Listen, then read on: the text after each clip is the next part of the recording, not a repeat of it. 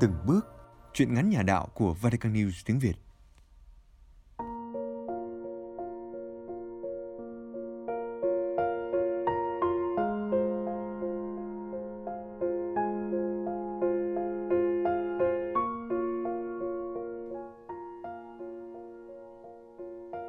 Truyện ngắn Bình minh sau màn đêm của tác giả Tân Khiêm trích trong tập truyện ngắn Tràng chuỗi quyết.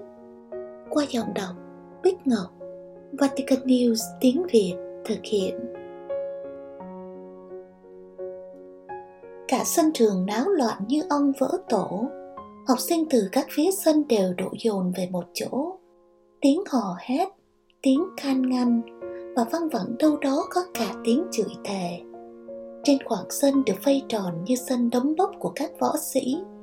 Châu đang liên tiếp giáng những cú đấm vào mặt của Duy, kèm theo những lời chửi rủa đầy phẫn nộ. Mẹ mày, thích thì nhục mẹ tao nữa không? Vừa đấm, Châu vừa gào lên. Duy chỉ biết đưa tay của quạng chống đỡ trong sự hoảng loạn. Có lẽ chưa bao giờ Duy thấy Châu bộc phát như thế. Không chỉ Duy, mà rất nhiều bạn trong lớp bất ngờ trước hình ảnh này của Châu đau quá, bỏ tao ra. Duy chống cự trong sự yếu ớt. Các em giải tán mau. Châu, em buông bạn ra nhanh cho cô. Tiếng la lớn của cô nhã khiến đám đông lặng tiếng và dần tản ra. Cô nhã phải dằn tay châu lại và kéo nó ra thì nó mới chịu thôi. Vẻ mặt đáng sợ của nó vẫn còn chưa tan biến đi hết. Nó vẫn đứng nhìn chằm chặp vào duy đang cố gượng dậy sau hàng loạt cú đấm của nó. Hai em đi lên văn phòng với cô. Cô nhã nghiêm nghị nói và đưa tay chỉ về hướng văn phòng. Bất thình lình, châu giật tay mình ra khỏi tay cô và chạy một mạch ra khỏi cổng. Châu, em đứng lại cho cô. Cô nhã gọi theo trong sự ngỡ ngàng có mơ cô cũng không ngờ cậu học trò hiền lành, chăm chỉ lại có thể bộc phát thành một con người hoàn toàn khác lạ như vậy. Châu cắm đầu chạy trên con đường quen thuộc, vốn dĩ đây là con đường mà nó rất thích. Nhưng hôm nay, nó cảm thấy ghét con đường này, con đường mà chính tay mẹ nó hàng ngày vẫn quét rác. Chẳng biết từ lúc nào, nước mắt tuôn tràn trên khóe mi của nó cơn giận của nó dường như lên đến đỉnh điểm một lần nữa. Khi nó bắt gặp bóng dáng quen thuộc đang quét rác bên vệ đường, nó chạy tới đá thẳng vào cái thùng rác, khiến bao nhiêu lá cây rác rến văng tứ tung. Con con làm gì vậy châu? Mẹ nó thoảng thốt hỏi. Ánh mắt mẹ nó ngạc nhiên pha lẫn chút sừng sốt khi thấy bộ dạng của con trai mình khiến nó khựng lại một vài giây mẹ bỏ cái nghề quét rác này đi, có được không?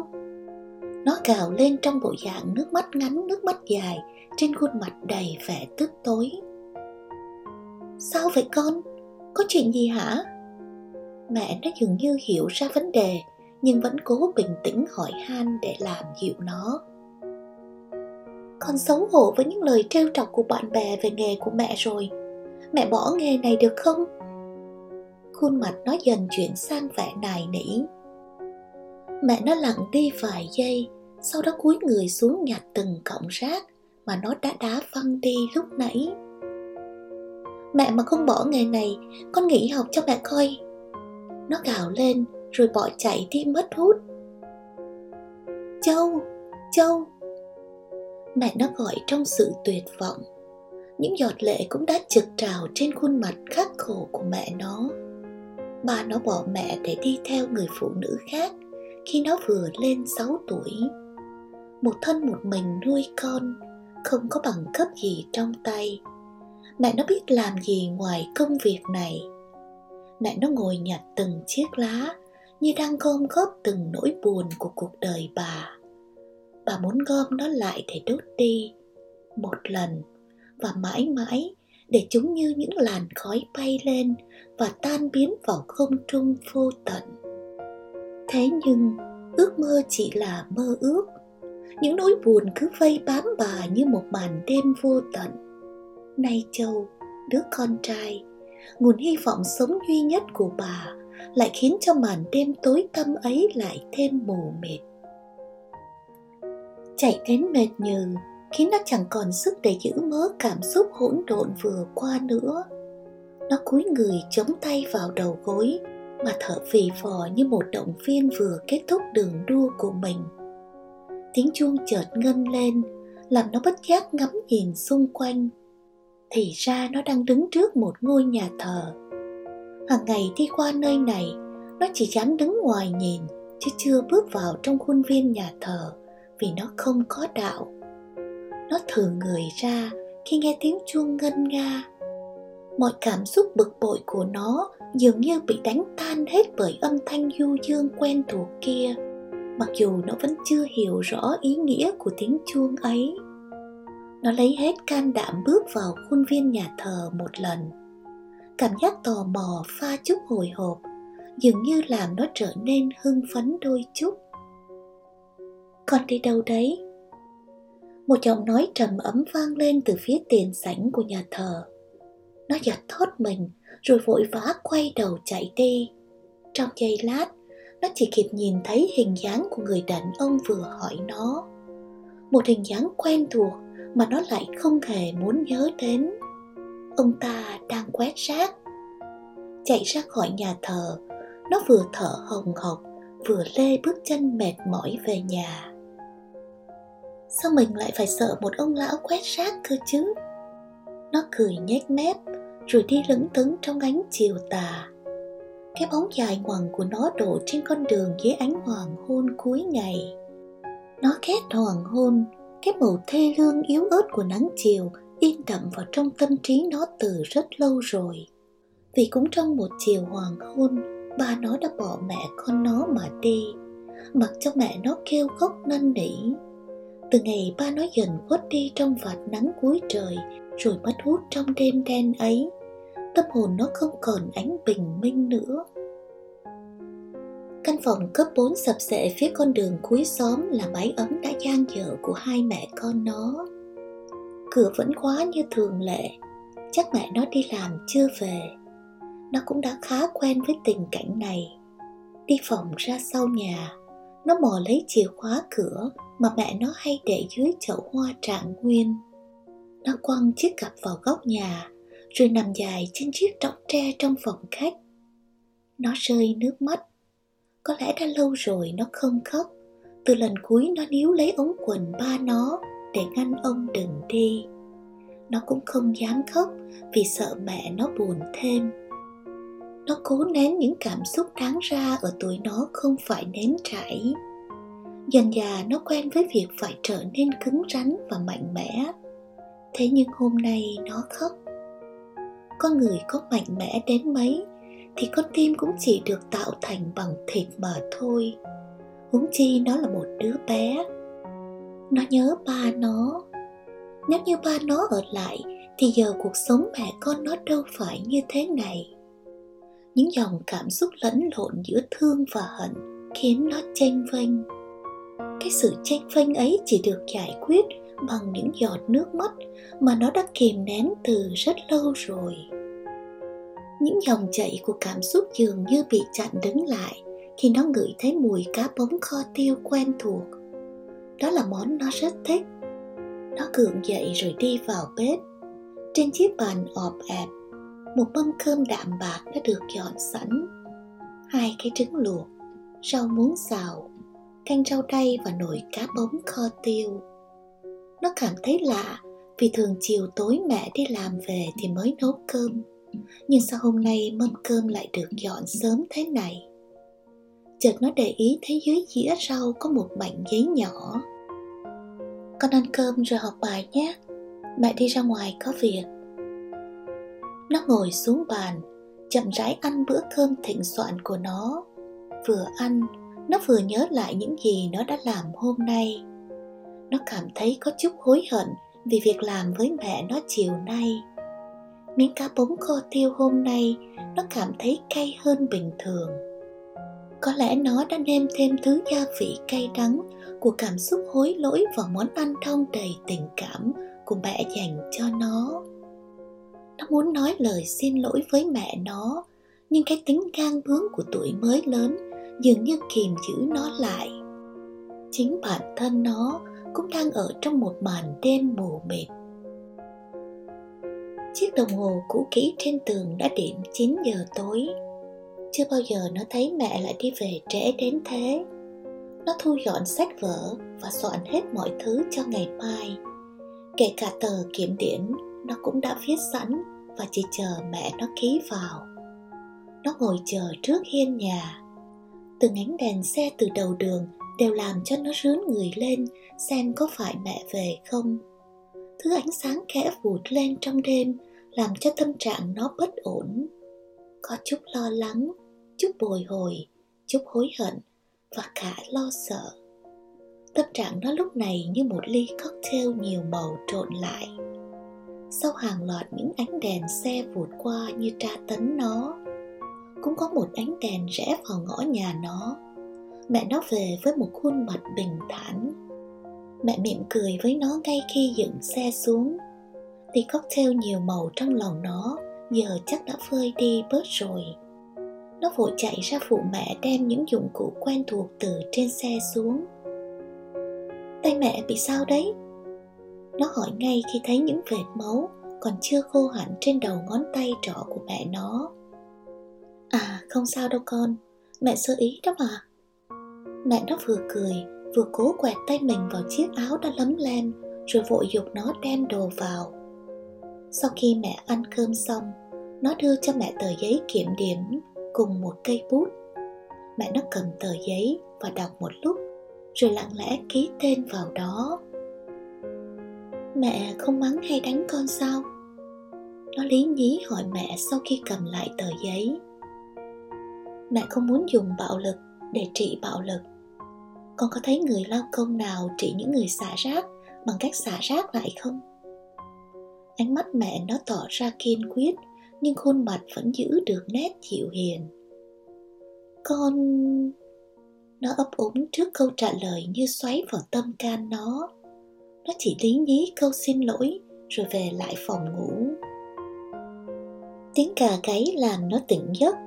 Nghĩ đến cảnh phải đối diện với cô nhã sáng nay và các bạn trong lớp, nó lại muốn màn đêm nán lại càng lâu càng tốt. Nó trùm mền lên đầu như cố ngăn chặn ánh sáng đến với nó. Dậy ánh sáng rồi chuẩn bị đi học đi, châu ơi. Tiếng mẹ nó vang vọng từ phía nhà bếp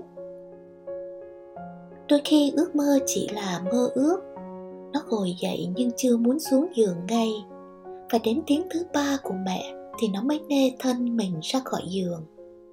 Nó ăn sáng một cách uể oải, rồi xách chiếc cặp đi đến trường. Đi trên con đường ngập tràn ánh ban mai, nhưng nhìn nó chẳng có chút sức sống nào. Hoa lá, cỏ cây, mọi người xung quanh đều đang hòa mình với ánh sáng để đón lấy sức sống ngày mới còn nó, thì chỉ muốn lẩn vào bóng đêm để chẳng ai thấy mình. Nó sợ. Vẩn vơ với những suy nghĩ ở cái tuổi mới lớn. Nó không để ý rằng nó đã đi đến đoạn nhà thờ. Ánh bình minh khiến cho ngôi thánh đường nhìn đẹp một cách bình an. Chẳng hiểu sao nó thấy lòng mình nhẹ đi đôi chút. Nó ngắm nhìn cây thánh giá, tháp chuông, tượng bà nào đó trên mái hiên trước nhà thờ những hàng cây được cắt tỉa gọn gàng, những khóm hoa đủ màu sắc. Một sự yên bình khó hiểu như đang vỗ về tâm hồn vốn nhiều tổn thương của nó. Con chào cha, chúc cha một ngày tốt lành. Tiếng nói của một người phụ nữ chạy xe máy ngang qua, chợt làm nó giật mình ngoái lại. Cảnh tượng khó hiểu nó thấy là một người đàn ông đang quét rác, đưa tay chào lại người phụ nữ kia trong tâm trí nó chợt gợi lại hình ảnh mờ mờ ảo ảo, như ẩn trong lớp xương sớm. Ông lão quét rác hôm trước mình gặp thì phải. Nó đang cố gạt đi lớp xương mù mờ trong tâm trí để nhớ lại. Con chào cha, ôi cha siêng thế. Lần này lại đến một ông lão, nhìn còn già hơn cái ông đang quét rác. Hàng loạt thắc mắc trong đầu nó nảy ra. Chúng con chào cha ạ một đám trẻ con chạc tuổi nó khoanh tay chào ông lão đó tiếp cha Không lẽ ông này nhiều con nhiều cháu đến thế à? Nó như một thằng ngố đứng nghẹt ra Nhìn ông lão quét rác Nhưng ai cũng kính trọng chào hỏi này Ê Châu, làm gì ở đó thế? Giọng nói quen thuộc của thằng Thảo đưa nó về thực tại À không có gì, tao ngắm nhà thờ một tí đó mà Mày không có đạo thì ngắm làm cái gì? À mà hôm qua về chắc mày ăn no đòn hả?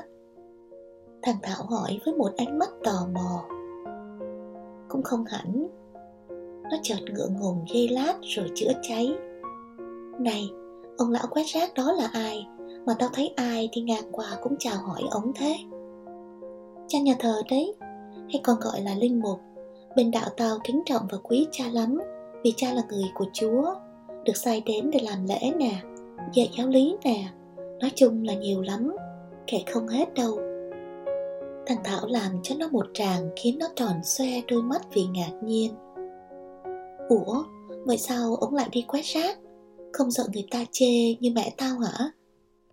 Ờ thì tao cũng không rõ nữa. À hay như vậy đi. Chưa kịp nói hết câu thì Thảo kéo nó chạy đến chỗ cha.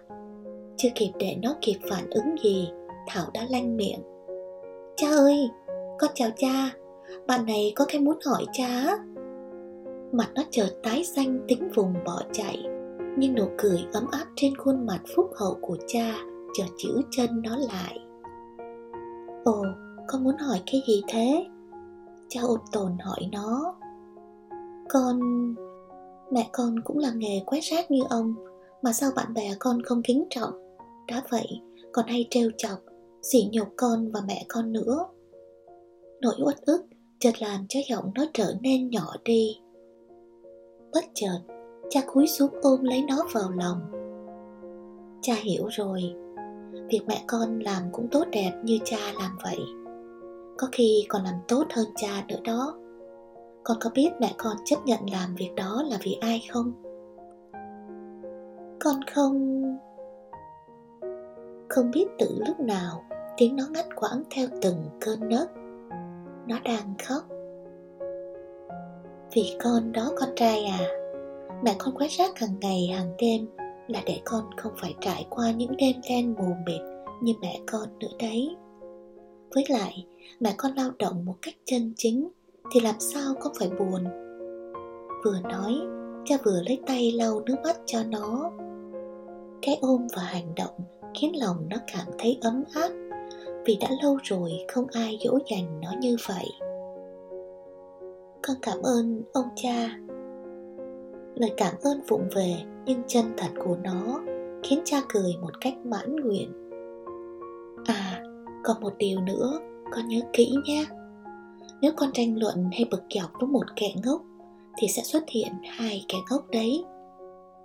Có vẻ như nó hiểu cha muốn ám chỉ điều gì nên nó cười toe toét một cách đầy hứng thú. Dạ con chào cha, chúng con đi học. Thằng Thảo vội thúc tay nó, Rồi cả hai chạy một mạch đến lớp. Cha vẫy tay chào tạm biệt chúng nó, Rồi tiếp tục công việc với một nụ cười mãn nguyện. Có lẽ cha cũng không biết rằng, Chúa vừa dùng cha để đem lại ánh bình minh cho một tâm hồn bé nhỏ Đã ở trong màn đêm quá lâu.